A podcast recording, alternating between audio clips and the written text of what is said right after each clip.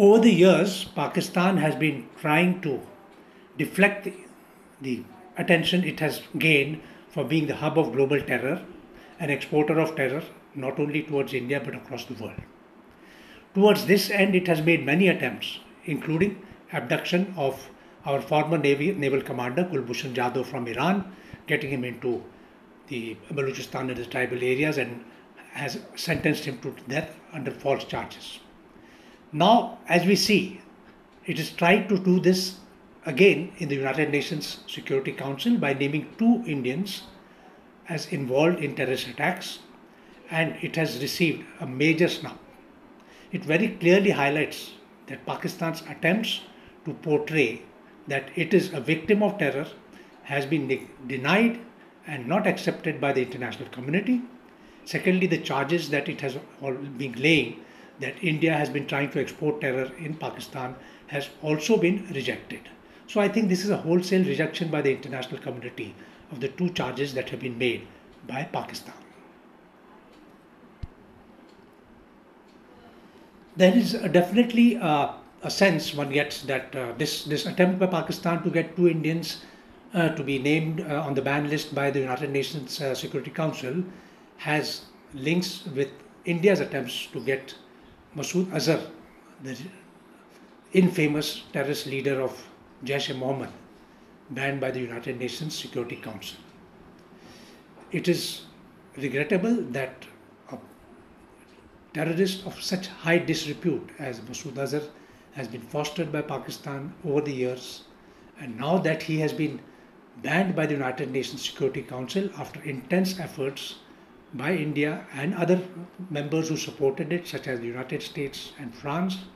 Finally, he was nailed and nabbed and banned by the United Nations Security Council, and now Pakistan has taken possibly a different stand, trying to portray that even Indians are, are, are, are terrorists and they are trying to export terror into Pakistan. But then this charge has been there for some time. Nobody's accepted it. International community has always been rejecting this charge.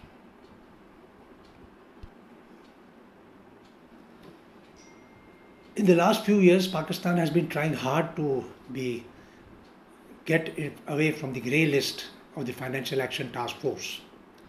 However, so far it has not been successful. In fact, it has been shielded by some countries which are its partners from being blacklisted. The level of challenges which Pakistan faced in the Financial Action Task Force were evident because out of the 28 or 29 requirements which had been posed, it could full, it has not been able to fulfill all the requirements despite extensive time having elapsed of over two years. Now, recently, we find that the Pakistan National Assembly and the Senate have passed a number of bills which are related to the Financial Action Task Force. In an attempt, Pakistan is trying to get out of the grey list.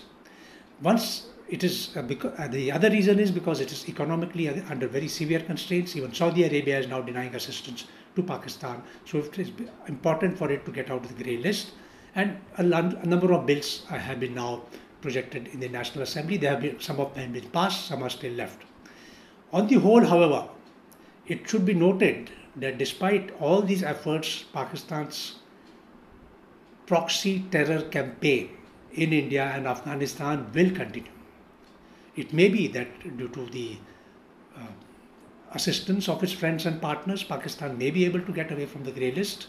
However, nobody should have any false hopes that this is the end of export of terror by Pakistan. It will continue with its policy for extending the proxy campaigns both in India and Afghanistan and also some other parts of the world.